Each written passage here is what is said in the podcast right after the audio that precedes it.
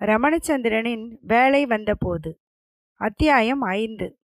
அழகிய விழிகள் அகல அச்சத்துடனும் அதே சமயம் அவன் தன் கவலைகளை தீர்த்து வைப்பான் என்ற நம்பிக்கையுடனும் வசுமதி கருணாகரனை நோக்கினாள். நினைவு முழுமையாக வசப்பட்டிராத அந்த வேளையில் அவன் பொய்யனாக இருக்கக்கூடுமோ என்ற ஐயம் அணுவளவும் இல்லாமல் அவள் நோக்கிய விதத்தில் கருணாகரனின் உடல் சிலிர்த்தது. யாராவது தீயவன் கையில் இவள் சிக்கியிருந்தால் நல்ல வேளையாக தயாளனின் மருத்துவமனைக்கு வந்து சேர்ந்ததால் எந்தவித தீமையும் நேரவில்லை. மற்றபடி என்னென்ன கொடுமைகள் கேள்விப்படுகிறோம்.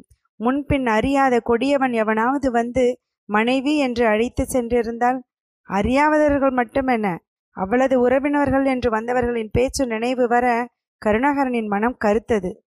உடன் பிறந்த இரத்தங்களே இப்படி இருக்கும்போது மற்றவர்களை என்ன சொல்வது? நான் என்ன தப்பு செய்திருந்தாலும் தயவு பண்ணி என்னை மன்னித்து விடுகிறீர்களா? ப்ளீஸ் என்று வசுமதி நயந்து வேண்டவும் திகைப்புற்று அவளை பார்த்தான் கருணாகரன். இப்போது அந்த பால் முகத்தில் பயத்துடன் இறைஞ்சுதலையும் காணவும் என்னம்மா திடீரென்று? என்று வினவினான். அது சொல்லுமா எதற்காக மன்னிப்பு கேட்கிறாய்? பார்வை தாழ்ந்துவிட வந்து நான் மட்டும் தனியாக பஸ்ஸில் கிளம்பி போக வேண்டுமென்றால் உங்களோடு ஏதாவது மன வேறுபாடு சண்டை போட்டுக்கொண்டு தானே அப்படி சென்றிருக்க வேண்டும். அதுவும் நீங்கள் உடன் வரவில்லை என்றால் அதன் காரணம் நான் உங்களிடம் சொல்லாமல் கொள்ளாமல் கிளம்பி இருக்க வேண்டும் என்று தோன்றுகிறது. அதனால்தான் மன்னிப்பு கேட்டேன். சண்டை போட்டதற்கு தனியாக கிளம்பியதற்கு எங்கே என்னவென்று சொல்லாமல் உங்களை அலைய விட்டதற்கு எல்லாவற்றிற்குமாகத்தான் மன்னிப்பு கேட்டேன் என்று அவள் மெல்லிய குரலில் இயம்பவும் வியந்து நோக்கி சிரித்தான் அவன். நல்ல கற்பனை வளம் உனக்கு.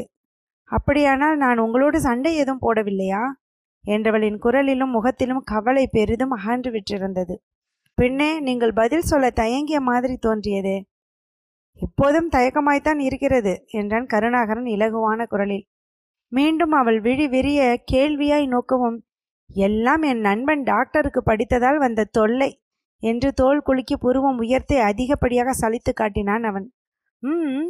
ஆமாம் அவன் பாட்டில் உன் மனைவிக்கு எல்லாம் தானாக நினைவு வருவதுதான் நல்லது. அது இதுன்னு எதையாவது சொல்லி உள்ளதையும் கெடுத்து விடாதே என்று சொல்லிவிட்டு போய்விட்டான்.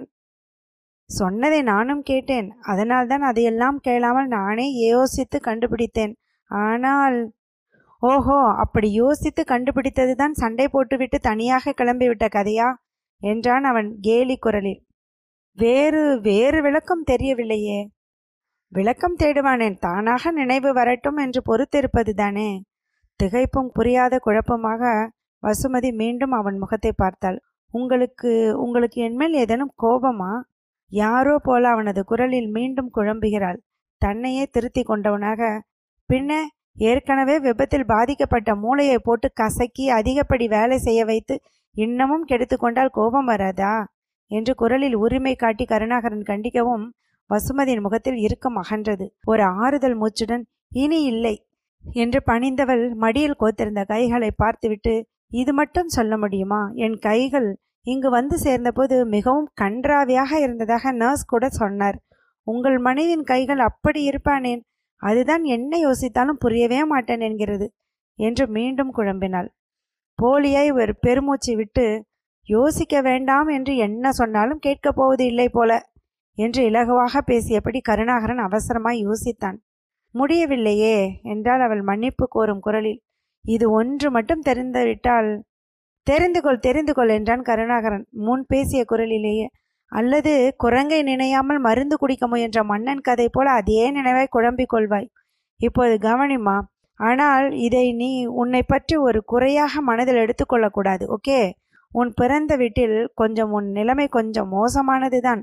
வீட்டு வேலைகள் எல்லாம் உன் தலையில்தான். தினமும் அதெல்லாம் செய்து செய்து கைகள் கரடு முரடாக ஆகிவிட்டன என்று முடிந்த மட்டும் உண்மையையே உரைத்தான்.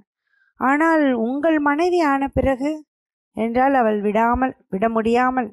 திருமணமாகி கொஞ்ச நாட்கள் தானே ஆகின்றன. அதுவும் முதலில் வீட்டுக்கு தெரியாமல் மணந்து கொண்டு அதை மறைத்து நீ உன் வீட்டிலேயே தான் இருந்தாய். ஏன்? ஏன் என்றால் நீ ஒரு அமைதி விரும்பி சண்டை சச்சரவு என்றால் பிடிக்காது. மெல்ல எடுத்துச் சொல்லி உன் வீட்டாரின் ஒப்புதலோடு புகுந்த வீடு வர விரும்பினாய். ஓஹோ எவ்வளவு நாள்? சரி சரி அதை கேட்கவில்லை. அங்கே நிலைமை ஏதோ மோசமாகி நான் இப்படி அதுவும் சரி வரவில்லையே. அப்படி பிறந்த வீட்டின் நிலைமை சரியில்லை என்றால் நான் உங்களிடம்தானே வந்திருக்க வேண்டும்? இப்படி பஸ்ஸில் பயணம் கிளம்பியது. இந்த விபத்து நடந்து இத்தனை நாள் நீங்கள் வராதது. எல்லாம் ஒன்றுடன் ஒன்று பொருந்தாமல் கோணல் மாணலாய் ஒழுங்கற்று தெரிகிறதே. லேசாக முறுவலித்தான் அவன். கெட்டிக்காரிதான். நீயாக கேளாமல் நானாக சொல்ல வைக்கிறாய். போகட்டும் இது ஒன்று மட்டும் சொல்கிறேன். அப்புறம் நிச்சயமான முற்றுப்புள்ளிதான். நீ யூகித்தது போல உன் வீட்டில் நிலைமை அவ்வளவாக சரியில்லைதான். அதாவது மோசம்தான். ஆனால் அங்கே எனக்கும் உன்னை வரவேற்று வீட்டில் இருக்க வைத்து உடனிருந்து பாதுகாக்க முடியாதபடி அதிகப்படி வேலை. உன் வீடு ரொம்பவும் சரியில்லாமல் போயிற்று. என்ன ஏது என்று கேட்காதே அது நீயாக நினைவு கூற வேண்டியது. அதனாலேயே இந்த டூர் கிளம்பியதே ஐந்து நாட்கள் சுற்றுப்பயணம். ஆறாம் நாள் திரும்பி வந்து டெலிஃபோன் செய்ததும் நான் உன்னை அழைத்து செல்வதாக திட்டம். நேற்று நீ வரவில்லை என்றதும் விசாரித்த பிறகுதான் விபத்து விவரம் தெரிந்தது. இங்கே வந்து பார்த்தால் டாக்டர் என் நண்பன். நல்ல வேளையாக அவனும் ஒரு சந்தேகத்தில் உன்னை இங்கே தங்க வைத்திருக்கிறான். ஓரளவேனுமே எல்லாம் தெளிவாயிற்றா?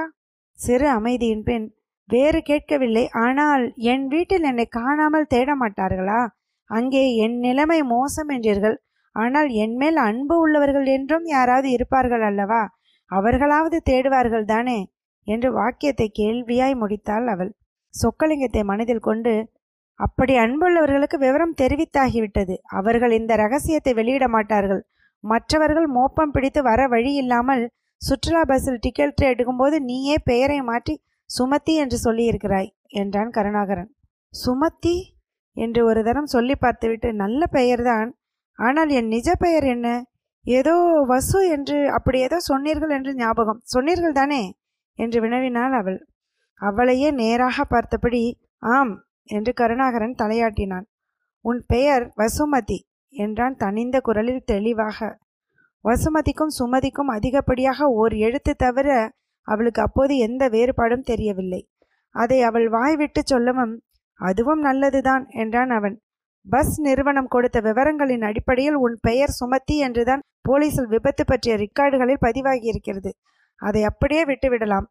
வசுமதி என்று மாற்றினால் ஏன் என்ன என்று போலீஸ் விசாரிக்க தொடங்கி அப்புறம் நாம் யாரையெல்லாம் தவிர்க்க விரும்புகிறோமோ அவர்களுக்கு நாமே துப்பு கொடுத்தது போல ஆகிவிடக்கூடும். எதற்கு வம்பு? ஆனால் அது ஏமாற்றுவது போல ஆகாதா? என்றால் தயக்கத்துடன். சட்டென அவன் கண்கள் பளிச்சிட்டன. ம் அம்மையார் அவர்களாக பேரை மாற்றி கொடுத்தால் அது ஏமாற்றுவது ஆகாததாக்கும் அதை அப்படியே விட்டுவிடலாம் என்று நான் சொன்னால் ஏமாற்று ஏமாற்று வேலை ஆகிவிடுமாக்கும் என்றான் கிண்டல் குரலில். லேசாக அசடு வழிந்த போதும் நான் நான் ஒன்றும் போலீஸை ஏமாற்றுவதற்காக பெயரை மாற்றி கொடுத்திருக்க மாட்டேன் என்றாள் வசுமதி ரோஷத்துடன். ஆனால் அவன் விடாமல் அதாவது ஒட்டுமொத்தமாய் ஊர் உலகத்தை எல்லாம் ஏமாற்றுவதென்றால் பரவாயில்லை. ஏமாற்று வேலை என்கிற கவலையே இல்லாமல் தாராளமாய் செய்யலாம் என்கிறாய். ஒரே ஒரு நிபந்தனை அப்படி ஏமாற்றப்படுகிறவர்களில் காக்கி சட்டைக்காரர்கள் யாரும் இராமல் மட்டும் பார்த்து கொள்ள வேண்டும். அவ்வளவுதான். ஆகா இந்த மாதிரி ஒரு அருமையான நீதி நெறியை மூன்று ஆண்டுகள் முன்பாகவே யாராவது கற்று தந்திருந்தால் பத்து மடங்கு அதிகமாக சம்பாதித்திருப்பேன். அடடா அடடா என்று அவன் பெரிதாக வருத்தப்பட அவள் அடக்க மாட்டாமல் நிகைத்தாள். போங்கள் நான் ஒன்றும் அந்த மாதிரி சொல்லவில்லை. யாரும் யாரையும் ஏமாற்றுவது தப்புதான். ஆனால் அதை நீ செய்தால் மட்டும் தப்பு அல்லவாக்கும். நான் எதற்காக அப்படி செய்தேன் என்பது எனக்கே தெரியாத போது இதற்கு நான் என்ன பதில் சொல்லட்டும்? என்று கையை விரித்த போதும் வசுமதியின் முகம் பூவாய் மலர்ந்தே இருந்தது. அவ்வளவு நேரம் அவர்கள் பேச்சில் இருந்த பொதுத்தன்மை சிறு ஒதுக்கம் திடுமென மாறி இந்த கேலியும் சிரிப்பும் வார்த்தைக்கு வார்த்தை மடக்குவதுமான உரையாடல் அவளுக்கு உற்சாகத்தை அளித்தது. ஆதாரமற்று காற்றில் அலைப்பாய்ந்து கொடிக்கு பற்றி படர கொழு கொம்பு கிடைத்தது போல தனக்கு உரிமை என்று ஏதோ இருப்பது போன்ற உணர்வில் வசுமதி அமைதியடைந்தாள் சட்டென சிரிப்பு மறைய சாரிம்மா என்றான் கருணாகரன் வருத்தத்துடன். இன்றைய நிலையை மறந்துவிட்டேன். எதற்கு சாரி? என்று மலர்ந்த முகம் மாறாமலே வசுமதி பேசினாள். இதுதான் கொஞ்ச நாளில் எப்படியும் சில மாதங்களில் குணமாகிவிடும் என்று உங்கள் நண்பர் டாக்டர் சொன்னாரே. அனாவசியமாய் கவலைப்படாதீர்கள் என்று கருணாகரனை தேற்றினாள். உன்னை நான் தேற்றுவது மாதிரி நீ என்னை தேற்றுகிறாயா? எல்லாம் நேரமடா சாமி என்று அவன் பாவனையுடன் கூற மீண்டும் அங்கே இருவர் முகங்களிலும் புன்னகை அரும்பியது. அந்த சிரிப்போடு அவளை ஒரு நல்ல மனநிலையில் இருக்க வைத்துவிட்டு அப்படியே காவல்துறையை பொறுத்தவரையில் சுமத்தி என்னும் பெயரை மாற்றி பிரச்சனை எழுப்பாமல் அப்படியே விட்டுவிட அவளது ஒப்புதலையும் கருணாகரன் பெற்றுக்கொண்டான் நாம போய் ஏதேனும் அநியாயமான சுய லாபத்துக்காக உன் பெயரை மாற்றி பயன்படுத்தவில்லையே? இருப்பதே அப்படியே விட்டுவிடலாம் என்பதுதானே? என்ற அவன் கருத்தை அவள் முழுமையாக ஏற்காவிட்டாலும் மறுப்பிலும் தீவிரமாய் இல்லை. உண்மையை சொல்லாமல் இருப்பது கூட ஒரு வகையில் போய் கூறுவதற்கு சமம்தான் என்று படித்த ஞாபகம் என்று தொடங்கி சற்று புருவம் சுருக்கி யோசித்துவிட்டு லேசாக தோலை குலுக்கி எப்போது என்று நினைவில்லை ஆனால் படித்திருக்கிறேன் என்று லேசாக முறுவளித்தாள் அவள். எல்லாம் விரைவில் நினைவு வந்துவிடும் இல்லையா? என்றால் நம்பிக்கையோடு கருணாகரனை நோக்கி. நிச்சயமாய் என்று அவனும் உறுதி கூறினான். அப்படி நினைவு வரும்போது பொய்மையும் வாய்மையிடத்த புரைத்தீர்ந்த நன்மை பயக்குமனின் என்று வள்ளுவர் கூறியிருப்பதும் உனக்கு தெரிய வரும் என்றான் தொடர்ந்து. முறுவல் விரிவடைய இப்போதே அது கூட ஞாபகம் இருக்கிறது. பாருங்கள் அது பற்றி உங்களுக்கு எது உசிதமாய் படுகிறதோ அதுபோல செய்யுங்கள். நீங்கள் என்ன செய்தாலும் அது எனக்கு நன்மை பயப்பதாகவே இருக்கும் என்கிற நம்பிக்கை எனக்கு முழுமையாக இருக்கிறது என்றால் வசுமதி குரலில் உறுதியோடு. ஒரு கணம் அசைவற்று போன கருணாகரன் உடனே சமாளித்து அந்த நம்பிக்கையை அசையாமல் பற்றுக்கொள் வசுமதி. எந்த நிலையிலும் உனக்கு கெடுதல் தரக்கூடிய எதையும் நான் சர்வ நிச்சயமாக செய்யவே மாட்டேன். இது உறுதி. எப்போதும் என் எண்ணமும் செயல்பாடும் உன் நன்மையை நாடுவனவாகவே இருக்கும். இதுவும் சத்தியம் என்றான் தனிவான குரலில் தெளிவாக. ஆச்சரியமாய் நோக்கி என்ன இது? சத்தியம் அது இது? என்று அதெல்லாம் இல்லாமலே எனக்கு உங்களிடம் நம்பிக்கைதான். வந்து நான் உங்களை எப்படி அழைப்பது வழக்கம்? என்று வினவினாள் வசுமதி. வினாடிக்கும் குறைவான ஒரு சிறு தயக்கத்தின் பின் என் பெயர் கருணாகரன். இதை சுருக்கி விரித்து நீ எப்படி அழித்தாலும் எனக்கு சம்மதமே என்றான் அவன். கணா என்றாலும் கூடவா? குறும்பை ரசித்தவனாய் வானா மானா என்று நிரூபணமாகிவிடும். இவ்வாறு அவன் பதில் கொடுக்க இருவரும் நகைத்தனர். நான் முன்பு உங்களை எப்படி கூப்பிட்டேன்? என்று கேட்டால் அதை சொல்லாமல் வடிகட்டின மக்கு என்கிறீர்களே என்றாள் அவள் சலுகையாக. நீ மட்டும் கழுதேனலாமா என்று அவள் குரலிலேயே திருப்பியவன். சற்று முன் என்னை பார்த்ததும் உனக்கு வேண்டியவன் என்று உணர்வால் கண்டுபிடித்தாயல்லவா அதுபோல எப்படி அழைத்தால் உனக்கு பாந்தமாக தோன்றுகிறதென்று நீயே முடிவு செய். அதுவே சரியாக இருக்கும் என்று பொறுப்பை அவளிடமே தள்ளிவிட்டு நான் போய் தயாளனை பார்த்து நாம் கிளம்புவது பற்றி பேசிவிட்டு வருகிறேன். நீ எதற்கும் அறையிலேயே இருந்து கொள் சற்று முன் போல தலை சுற்றி எங்காவது விழுந்து விடக்கூடாது பார் என்ற எச்சரிக்கையுடன் கிளம்பி சென்றான். அறையை உட்புறமாக தாளிட்டு விட்டு வந்து அமர்ந்த கருணாகரனின் முகத்தை பார்த்ததும் கையில் இருந்த பெரிய மருத்துவ புத்தகத்தில் புக்மார்க்கை வைத்த புத்தகத்தை மூடி வைத்தான் தயாளன். என்ன கருண்? எவ்வளவு பெரிய பாரத்தை ஏற்றுக்கொண்டு விட்டேன் தயா. ஏன்? வசுமதி ஏதாவது தகராறு செய்கிறாளா? அவள் அப்படிப்பட்ட பெண்ணாக தெரியவில்லையே. பெரியப்பாவும். தகராறெல்லாம் ஒண்ணுமில்லை தயா. ஆனால் அவள் ஒரு வார்த்தை சொன்னாள் பார் நான் எது செய்தாலும் அது அவளுக்கு நன்மை பயப்பதாகவே இருக்கும் என்பதில் அவளுக்கு முழு நம்பிக்கை இருப்பதாக சொன்னாள். அப்படியே இமயமலையை தூக்கி தலையில் வைத்த மாதிரி ஆகிவிட்டது. பலே பலே அவ்வளவு நம்பிக்கை அதற்குள் ஏற்பட்டு விட்டதாமா? கண்டதும் காதலா? நீ என்னவோ பிரிவு விலகல் என்று பேத்தினாயே. இப்போது பேத்துவது நீதான் இது காதலும் இல்லை ஒன்றுமில்லை. கணவன் என்று நீ அறிமுகப்படுத்தியதால் அந்த கணவனிடம் காலம் காலமாக நம் பெண்களுக்கு இருந்து வரும் நம்பிக்கை பெற்றவர்களை விட்டு உற்றவர்களை விட்டு இந்த ஒரு நம்பிக்கையில் தானே அவர்கள் கணவன் பின்னோடு வருகிறார்கள். நான் கணவன் இல்லை என்று அறியும் போது இது மாறினாலும் மாறலாம். அதெல்லாம் மாறாது. நண்பன் குறுக்கிடாதது போல ஆனால் இன்று அவளது நம்பிக்கையின்படி நடந்து கொள்வது என் கடமை என்று தொடர்ந்து கூறி முடித்தான் கருணாகரன். மிக மிக முக்கியமான கடமை. கருணாகரன் எதிர்பார்த்தது போலவே அந்த பெண் சுமதியுடைய கணவனே மனைவியை அழைத்துச் செல்ல வந்து விட்டான் எனவும் அதற்கு மேல் இன்ஸ்பெக்டர் அதிகம் எதுவும் கேட்கவில்லை. கருணாகரன் டாக்டருடைய நண்பனாக இருந்தும் நண்பன் மனைவியை டாக்டருக்கு ஏன் அடையாளம் தெரியவில்லை என்பது போல ஒன்றிரண்டு கேள்விகளை விசாரித்து அறிந்து கொண்டு விபத்து ஃபைலை முடித்து மூடி வைத்தார் அவர். சாதாரணமாக பேச்சு கொடுப்பது போல வேறு யார் பற்றியும் ஏதேனும் பிரச்சனை இருக்கிறதா? என்று கருணாகரன் கேட்க அப்படி எதுவும் இல்லை என்றார் அவர். பொதுவாக விபத்து நேர்ந்த ஓரிரு தினங்களிலேயே பஸ்ஸின் பயணிகள் பற்றிய விசாரிப்புகள் அடங்கிவிட்டனவாம். யாருக்கும் பெரிய காயம் உயிருக்கு ஆபத்து என்று ஒன்றும் இல்லையே சார். உங்கள் மனைவிக்கு மட்டும்தான் இந்த அளவு பாதிப்பு நேர்ந்தது கூட. ஆனால் நேற்று நாலு பேர் வந்து விபத்து பற்றி கேட்டார்கள். ஆட்கள் மொழியே சரியில்லை. பயணிகள் எல்லோரும் எங்கே போனார்கள் என்று விசாரணை. அதெல்லாம் உனக்கு எதற்கு? அதை முதல்ல சொல்லு என்றேனா? அவர்களுக்கு தெரிந்த பெண் ஒருத்தி இந்த பஸ்ஸில் வந்ததாக கேள்விப்பட்டார்களாம். இந்த ஊருக்கு யார் வீட்டுக்கோ விசேஷம் என்று வந்தார்களாம். இவ்வளவு தூரம் வந்துவிட்டு அடிப்பட்ட பெண்ணை பாராமல் போனால் சென்னையில் அந்த பெண் வீட்டில் வருத்தப்படுவார்களாம்.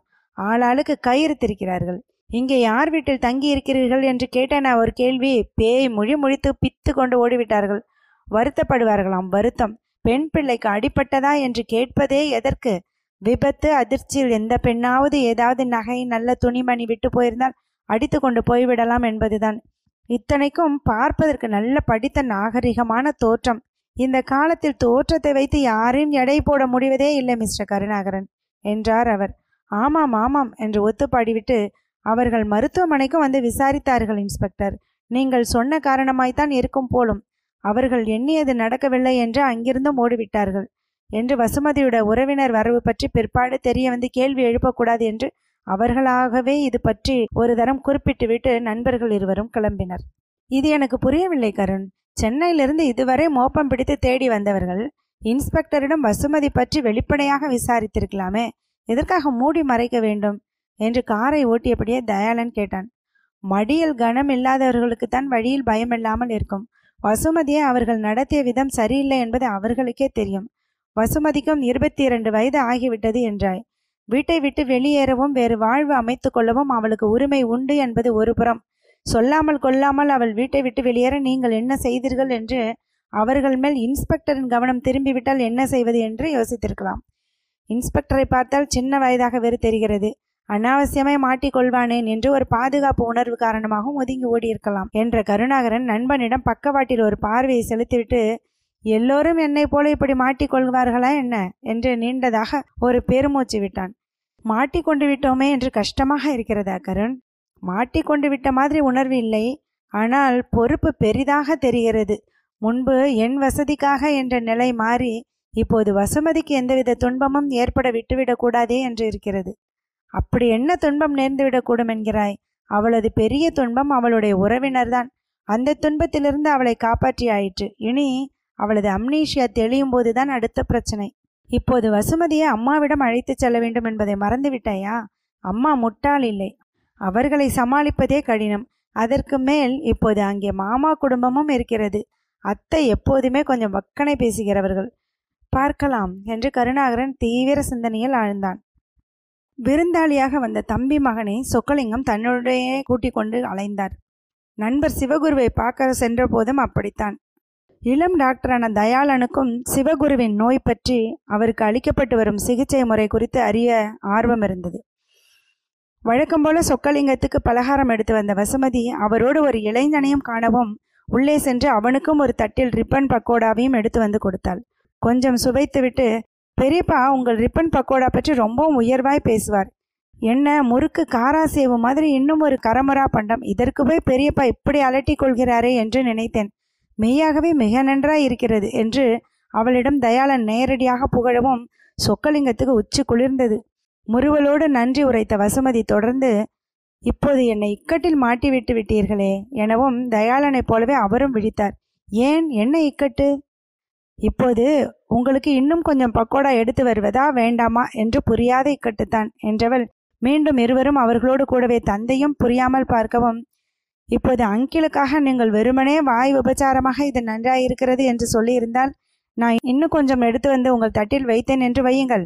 அதை தின்றாக வேண்டிய நிலைமை ஏற்பட்டு அது உங்களுக்கு தண்டனை ஆகிவிடும் அப்படியாக அது மெய்யாகவே நன்றாக இருந்ததால் தான் புகழ்ந்து பேசியதே. ஆனால் இதில் இக்கட்டு எங்கே வந்தது? நீங்கள் சொன்னது வெறும் வாய் உபச்சாரம் அதனால் திரும்பவும் கொண்டு வந்து கொடுத்து அதை தின்ன வேண்டிய கட்டாயம் ஏற்படுத்தி உங்களை தண்டிக்க கூடாது என்று வேறு வேறு தராமல் இருந்துவிட்டால் விருந்தோம்பல் தெரியாத அநாகரிக பெண்ணாகி விடுவேன். என்ன செய்வது என்று தெரியாமல் நான் முழிக்க வைத்து விட்டீர்கள் தானே? அவள் தன் சிக்கலை பாவனையோடு விளக்கவும் கேட்டுட்டிருந்தவர்களுக்கு சிரிப்பு வந்தது. ஐயோ அந்த மாதிரியெல்லாம் நினைத்து எனக்கு இன்னும் கொஞ்சம் தராமல் இருந்து விடாதீர்கள். நான் எனக்கு சாப்பாட்டு விஷயத்தில் கொஞ்சம் பலவீனம் உண்டு. கேட்டு வாங்கியே சாப்பிடுவேன். இப்போது கூட இந்த ரிப்பன் பக்கோடாவை காஃபியோடு சேர்த்து குறித்தால் ரொம்பவும் அருமையாக இருக்கும் என்கிற என் அபிப்பிராயத்தை நான் உங்களிடம் சொல்லிவிட நான் தயங்கவே மாட்டேனாக்கும் என்று தயாளன் கூற வசுமதி சிரித்து கொண்டே காஃபி கொண்டு வர உள்ளே சென்றாள். அடுத்த சில தினங்கள் சொக்கலிங்கம் தயாளனிடம் வாயை திறந்தால் வசுமதி புராணம்தான். கடைசியாக ஒரு நாள் வசுமதியை மணந்து கொள்ளும்படி தம்பி மகனிடம் அவர் கூறிய போதுதான் அவனுக்கு விஷயம் புரிந்தது. சொக்கலிங்கத்துடைய மனைவிக்கும் தயாளனுடைய தாயாருக்கும் எப்போதுமே ஒத்து போனதில்லை இலைமறை காய் அல்லது புள்ளிடை பாம்பு போல வெளிப்படையாக எதுவும் தெரியாத போதும் உள்ளூர ஒரு வேறுபாடு அவர்களிடையே இருந்து கொண்டேதான் வந்தது. தயாளனுடைய தந்தை இருந்தவரையில் இந்த வேறுபாட்டை ஒதுக்கி வைத்து அவ்வப்போது சேர்ந்து கூடி மகிழ்வார்கள். அவர் மறைந்த பிறகு இந்த சந்திப்புகள் குறைந்து மறைந்து ஏறத்தாழ ஐந்தாண்டுகளாகவே நின்றே போயின. அப்படி நின்று போன உறவை பெரிய தந்தை புதுப்பித்த காரணம் புரியவும் தயாளனுக்கு பரிதாபமாக இருந்தது. மைத்துனர் பல காலம் டாக்டர் தொழில் நடத்திய அனுபவஸ்தர். இளம் மருத்துவனான மகனுக்கு உதவிகரமாக பல டிப்ஸ் கொடுக்கக்கூடும் என்று அனுப்பி வைத்த தாயாருக்கு இது தெரிந்தால்? வசுமதி நல்ல பெண்தான் பெரியப்பா. அவளை கட்டிக்கொள்கிறவன் கொடுத்து வைத்தவனும் கூட. ஆனால் எனக்கு அவளை பார்க்கும்போது ஒரு தங்கையை பார்க்க உணர்வுதான் உண்டாகிறது. அத்தோடு அம்மா எனக்கு ஒரு பெண் பார்த்து வைத்திருக்கிறார்கள். எனக்கும் அவள் பிடித்தமே. அவளை விடுத்து இவளை மணக்கிறேன் என்றால் அம்மாவுக்கு ஸ்ட்ரோக்கே வந்துவிடும் பெரியப்பா. சொக்கலிங்கத்தின் முகம் மிகவும் வாடி போனதை பார்த்து அவனுக்கும் மிகவும் சங்கடமாகவே இருந்தது. பெரிய தகப்பனாரின் விருப்பப்படி நடக்க இயலாதது ஒரு மனவேதனை என்றால் இந்த அருமையான பெண்ணுக்கு உதவ முடியவில்லையே என்பதும் அவனுக்கு பெரும் துன்பமாக இருந்தது. தாயாரை கூட சரி கட்டி விடலாம் என்றாலும் பாரதியை தவிர வேறு ஒருத்தே அவனால் மணக்க முடியாதே. அவர் விரும்புவது நடக்க முடியாத காரியம் என்பதை ஐயமர உணர்ந்திருந்ததால் தயவு பண்ணி மன்னித்து விடுங்கள் பெரியப்பா. நான் இவளை மனைவியாக ஏற்க இயலாது பெரியப்பா என்று மெய்யான வருத்தத்துடன் உரைத்தான். ஒவ்வொரு மாப்பிள்ளை வீட்டிலிருந்து பெண் கேட்டு தகவல் வரும்போதும் வீட்டின் நால்வர் கூட்டணி நரேந்திரன் அவன் மனைவி ஆனந்தி சுமாலினி அவள் கணவன் ரகுராமன் என்று நாலு பேரும் பெரிதும் திணறி போயினர். ஒருவன் இல்லாவிட்டால் ஒருவன் நல்ல ஆளாய் கிடைத்து அப்பாவின் பொறுப்பையும் தானே ஏற்றுக்கொள்வதாய் சொல்ல வசுமதிக்கும் அவனை பிடித்து போய் தலையாட்டி விட்டால் எண்ணும் போது எல்லோருக்கும் நடுக்கம் எடுத்தது. இந்த சிறிய தொகையில் உணவு உறைவிடம் உண்மையாக உழைக்கும் ஓரால் எல்லாம் எங்கே கிடைக்கும்? வசுமதி மூலம் கிடைத்த வசதிகளை எண்ணி பார்க்கும்போது அவளும் ஒரு பெண் உயிரும் உணர்வும் உள்ளவள். அவர்களோடு உடன் பிறந்த ரத்தம் என்பதெல்லாம் அடிபட்டு போயிற்று. நியாய அநியாயமும் கூடத்தான். மூத்த மகளாயிற்றே என்று அம்மா என்னிடமா பொறுப்பை ஒப்படைத்தார்கள்? எனக்கு எவ்வளவு அவமானமாய் இருக்கும். அதை கொஞ்சம் கூட நினைத்து பாராமல் செல்ல மகளிடம்தானே கொடுத்தார்கள்? செய்யட்டும். என்னை போல வெளியே போய் வேர்த்து வடிய உழைக்கிறாளா? ஜாலியாக வீட்டில் உட்கார்ந்து சாப்பிடுகிறவள். இந்த அளவாவது செய்ய கடமைப்பட்டவள் தானே. அப்பாவுக்கும் அவள் செய்தால்தான் பிடிக்கும். அப்படி இருக்க இதையெல்லாம் உதறிவிட்டு கொஞ்சம் கூட பொறுப்புணர்ச்சியே இல்லாமல் இவள் எப்படி திருமணம் செய்து கொண்டு போகலாம்? என்று சுமாலினி ஆத்திரப்பட்டாள். இதையே கொஞ்சம் மாற்றி படித்தாள் ஆனந்தி. வீட்டின் ஒரே ஆண் வாரிசு. அவருடைய மனைவி நான். எங்கள் இருவரையும் ஒரு துரும்பு கூட மதிக்காமல் கேவலப்படுத்திவிட்டு வசுமதியிடம் போய் வீட்டு பொறுப்பு உன்னது என்றார்களே. அத்தையின் நகைகளையும் அவளுக்கு என்று ஒதுக்கிவிட்டார்கள். கொள்ளுக்கு திறக்கிற வாய் லகானை கண்டதும் மூடிக்கொள்வதா? எப்போது நகைகள் அவளுக்கு என்றார்களோ அப்போது வீட்டு பொறுப்பும் மாமா பொறுப்பும் அவள்தான் பார்த்தாக வேண்டும். நகைகளை மட்டும் அடித்து கொண்டு ஓடிவிடலாம் என்று பார்த்தால் சும்மா விட முடியுமா? என்று குதித்தாள். இரு ஆண்களும் பல்லமாக ஆமாம் போட்டனர். எல்லாம் அவர்களுக்குள் தான் வசுமதியிடம் கூட இது பற்றி நேராக அவர்களால் பேச முடியவில்லை. துணிவில்லை எனலாம். திருமணத்தின் போது உனக்கு எவ்வளவு நகை போட்டார்கள் என்று சுமாலினியிடமோ காதல் திருமணம் என்று உன் வீட்டில் வெறும் பிளாஸ்டிக் அணிகளை மாட்டி அனுப்பினார்களே. நாத்தனாரின் நகைகளை பார்த்து நோகக்கூடாது என்று அக்கா அளவு உனக்கு அம்மா செய்து போடவில்லையா? என்று ஆனந்தியிடமும் அவள் கேட்டுவிட்டாள். அப்புறம் முகத்தை எங்கே கொண்டு போய் வைத்துக்கொள்வது இப்போதெல்லாம் சொக்கலிங்கத்தின் மேலும் இந்த நால்வர் குழுவுக்கும் சந்தேகம் வந்துவிட்டிருந்தது. இந்த மாப்பிள்ளை படையெடுப்பின் பின்னணியில் இவர் இருக்கிறாரோ என்று ஒரு ஐயம் எல்லோருக்குமே தோன்றியது. அதற்கு சரியாக தம்பி மகன் என்று ஒரு இளைஞனோடு அவர் தினமும் வந்து உட்காரவும் எல்லோருக்குமே கதிகலங்கி போயிற்று. திருமணம் பற்றிய எந்த பேச்சும் எடுக்காமல் அவன் சென்றுவிட்ட பிறகுதான் எல்லோருக்கும் ஒழுங்காக மூச்சு வந்தது எனலாம். தீவிர யோசனைக்கு பின் சுமாலினி ஒரு வழி கண்டுபிடித்தாள். வசுமதி திருமணமாகாத கன்னியாய் இருக்கும் வரைதானே இந்த பாடு? யாருக்காவது திருமணம் செய்வித்து வீட்டோடையே வைத்து கொண்டு விட்டால் வீட்டோடு மாப்பிள்ளையா? சரிதான் என்னை இரண்டாம் கல்யாணம் செய்ய சொல்கிறாயா? என்று வழிந்தான் அவள் கணவன் ரகுராமன். எனது இரண்டாம் திருமணமா? அது வேற ஆசையா? கத்தி எடுத்து குத்தி கொன்று விடுவேன் தெரியுமில்லையா? ஏய் உனக்காக தாண்டி சொன்னேன். சொன்னபடி கேட்டு கிடக்கிற மாதிரி வீட்டோடு மாப்பிள்ளைக்கு இப்போது எங்கே போகுது சொல்லு? என்றான் அவன். வேற எங்கேயும் போக வேண்டாம். ஊரிலிருந்து உங்கள் தம்பியை வரவழையுங்கள். அறை கிறுக்குத்தானே அவன். அவனுக்கு கட்டி வைத்து விடலாம். சொன்ன பேச்சு கேட்டுக்கொண்டு வீட்டோடு கிடப்பான் என்றால் சுமாலினி தீர்மானமாக. நன்றாய் இருக்கிறதே உங்கள் வசதிக்கு ஏற்பாடு செய்கிறீர்களாக்கும்? அப்படி பார்த்தால் என் அண்ணன் இல்லையா? சாராயத்துக்கும் சிகரெட்டுக்கும் அவ்வப்போது கொஞ்சம் கொடுத்து விட்டால் அவனும் தான் வீட்டோடு கிடப்பான். அவனை வரவழைத்து வசுமதி அவனுக்கு மனைவியாக்கி விடலாம் என்றாள் ஆனந்தி. யோசித்து முடிவு செய்தபடி கருணாகரன் செயல்படத் தொடங்கினான். முதலில் தாயாருடன் தொடர்பு கொண்டான். தாயின் செய்தியை ஆன்சரிங் மிஷினிலிருந்து அப்போதுதான் அறிந்ததாக சொல்லி அன்னையின் உடல் நலம் விசாரித்தான். வசுமதியின் விபத்து பற்றி அவளிடம் கூறியதற்கு முரண்பாடு இல்லாதபடி அன்னையிடமும் தெரிவித்தான். கூடுதல் செய்தியாக இந்த விபத்தின் பின் ஏதோ குளறுபடியினால் தன் பெயர் வசுமதி என்று மனைவி நினைப்பதாகவும் அப்படி இல்லை என்று கூறினால் அவள் மனம் கலவரம் அடைந்து குணமாவது தாமதமாக கூடும் என்று டாக்டர் அபிப்பிராயப்படுவதால் அதற்கு தகவே அங்கேயும் எல்லோரும் நடந்து கொள்ளுமாறு ஏற்பாடு செய்யும்படி கேட்டுக்கொண்டான். உடனே மனைவியும் தானுமாக கிளம்பி வருவதாக சொல்லி டெலிபோனை கீழே வைத்தான். வசுமதிக்கு தேவையான துணிமணிகளை வாங்கி கொண்டு அவளோடு கிளம்பி சென்றான். வெளி கேட்டை தாண்டி சென்று வீட்டை அடையவும் கண்ட பெரிய தோட்டமும் பொருத்தம பிருந்தாவனம் என்ற பெயரும் அழகான வீடும் எதுவும் வசுமதியின் மனதில் சரிவர பதியவே இல்லை. உள்ளூர பந்தய குதிரைகள் பாய்ந்து ஓடியவாறே இருப்பது போல அவள் நெஞ்சு படபடத்து கொண்டிருந்தது. காரணங்களும் ஒன்று மட்டும் என்றில்லாமல் பலவாக இருந்தன. அந்த வீட்டில் உள்ள அத்தனை பேரும் கருணாகரனுடனேதான அவளது திருமணத்தை எதிர்த்தவர்கள். அவளுடைய கணவனை பெற்றவள் அவனுக்காக வேறு ஒரு பெண்ணை தேர்ந்தெடுத்திருந்தாள்.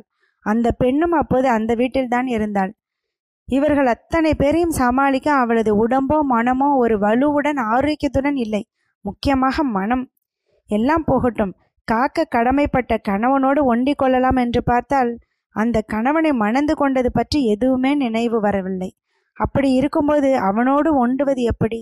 அருகில் அமர்ந்து வருவதே என்னவோ போல தப்பு சரி தெரியாத புது விஷயமாக தோன்றும்போது அதற்கு மேல் நெருங்குவது எப்படி? ஒரே ஒரு ஆறுதல். கருணாகரன் பக்கத்தில் இருக்கிறான் எனும்போது உள்ளூர பாதுகாப்பாய் வசுமதி உணர்ந்தாள். அதையே பற்றி கொண்டு அமைதியாக இருக்கவும் முயன்றாள். வீட்டினுள் சென்று மாமியாரை பார்த்த வசுமதி திகைத்து போனாள். இடைவரை முடி. சற்றே சாய்ந்த நிலையில் கற்பகத்தை உட்கார வைத்திருந்தார்கள். அவரது கால்களில் உணர்ச்சி இல்லை என்று கருணாகரன் சொல்லியிருந்தான். வந்து பார்த்தால் வலது கையும் அடிபட்டு தோளிலிருந்து தொட்டில் போல கட்டி அதில் தொங்க விட்டிருந்தார்கள். ஒரு புற கன்னத்தில் பெரிய பிளாஸ்டர். பசுமதிக்கே மனதுக்கு கஷ்டமாகிவிட்டது. கருணாகரை பற்றி கேட்கவே வேண்டாம். ஓடி போய் தாயின் அருகே மண்டியிட்டு என்னம்மா இப்படி இவ்வளவு அடிபட்டிருக்கிறது என்று சொல்லவே இல்லையே என்று அழுது விட்டான் அவன் அழுவதை காண்கையில் தன் கண்களிலும் நீர் துளிர்ப்பதை வசுமதி ஆச்சரியத்துடன் உணர்ந்தாள். எண்ணத்தை எப்படி சொல்வதா? நீதான் இருக்கிற இடமே தெரியாமல் அந்தர்த்தனம் ஆகிவிட்டிருந்தாயே என்ன அண்ணி? இப்போதுதான் பையன் வந்து விட்டானே இனிமேலாவது உங்கள் வயிற்றுக்கும் கொஞ்சம் போடலாம் இல்லையா? என்று ஒரு மாதிரி வக்கனையாக பேசிக்கொண்டே கட்டில் அருகே ஒரு பெண்மணி வந்தாள். வந்தவளின் கையில் இருந்த உணவு தட்டையும் நோயாளியாய் படுக்கையில் சாய்ந்திருந்த கற்பகத்தையும் மாறி மாறி இருதரம் பார்த்த வசுமதி சட்டென மாறினாள். அவ்வளவு நேரம் இருந்த ஓஞ்சிய தோற்றம் மறைந்து அவளது உடல் நிமிர்ந்தது. அது அவள் அறிந்த இடம். அவளது சொந்த இடம். அவளுக்கு நன்றாய் தெரிந்த பணி. முந்தானையை இழுத்து சொருகி கொண்டு கற்பகத்தை அண்ணி என்று அழைத்த பெண்மணியை பெண்மணியை வசுமதி நெருங்கினாள். அவர்களுக்கு நான் கொடுக்கிறேன் என்று உணவு தட்டுக்காக கை நீட்டினாள். ஏன்? இத்தனை நாள் கொடுத்தவங்களுக்கு இன்னைக்கு கொடுக்க தெரியாதாங்காட்டியும் எல்லாம் என்று சொல்லிக்கொண்டே போனவள் தன் நாத்தனாரின் அதிகம் அடிபட்டிராத கை தூக்கி அவர் தட்டை மருமகளிடம் கொடுக்கும்படி சைகை செய்யவும் வேண்டா வெறுப்பாய் தட்டை வசுமதியின் கைகளில் வைத்துவிட்டு விலகி போனாள் அந்த பெண்மணி. கற்பகத்திடம் வாய் கொப்பளிக்க வேண்டுமா என்று கேட்டு தண்ணீர் கொடுத்து பாத்திரம் நீட்டி அவர் வாய் கொப்பளித்த பின் உணவுக்கு உப்பு பார்த்து கற்பகத்துக்கு ப்ரெஷர் இல்லை என்று கேட்டு அறிந்து கொஞ்சம் உப்பு சேர்த்து கலந்துவிட்டு கற்பகத்தின் கழுத்தை சுற்றி நாப்கின் கட்டிவிட்டு உரிய விகிதத்தில் கூட்டு சேர்த்து ஸ்பூனால் கற்பகத்துக்கு அள்ளி கொடுத்தாள். கற்பகம் உண்டு முடித்ததும் மீண்டும் வாய் கொப்பளிக்க செய்து துடைத்து விட்டாள். பயன்படுத்திய பொருட்களை அடுக்கி எடுத்து இதை எங்கே வைப்பது? என்று வசுமதி கேட்டபோது கற்பகத்தின் விழி அசைவில் வேலையால் ஒருவன் ஓடி வந்து வசுமதியின் கையில் இருந்தவற்றை வாங்கி கொண்டான். புது மருமகள் முதல் தடவையா வீட்டுக்குள்ள வந்தால் மாமியார் காலில் விழ வேண்டாமா? நீ வந்த நேரம் அன்னி கால் ஒடிந்து கிடக்கிறார்கள். ஏதோ தரையிலாவது விழுந்து சேவிப்பது தானே குரலுக்கு பணிந்து கருணாகரனும் வசுமதியும் கற்பகத்தின் கட்டில் அருகே விழுந்து வணங்கி எழுந்தார்கள். மீண்டும் கருணாகரனுடைய மாமன் மனைவியின் குரல் உயர்ந்து ஒலித்தது. அண்ணி எல்லாம் பொய். ஏதோ சூது. தம்பி கருணாகரா உண்மையை சொல்லு. இவன் நீ தாலி கட்டின மனைவி இல்லை தானே தொடர்ச்சியை அடுத்த அத்தியாயத்தில் கேட்போம்.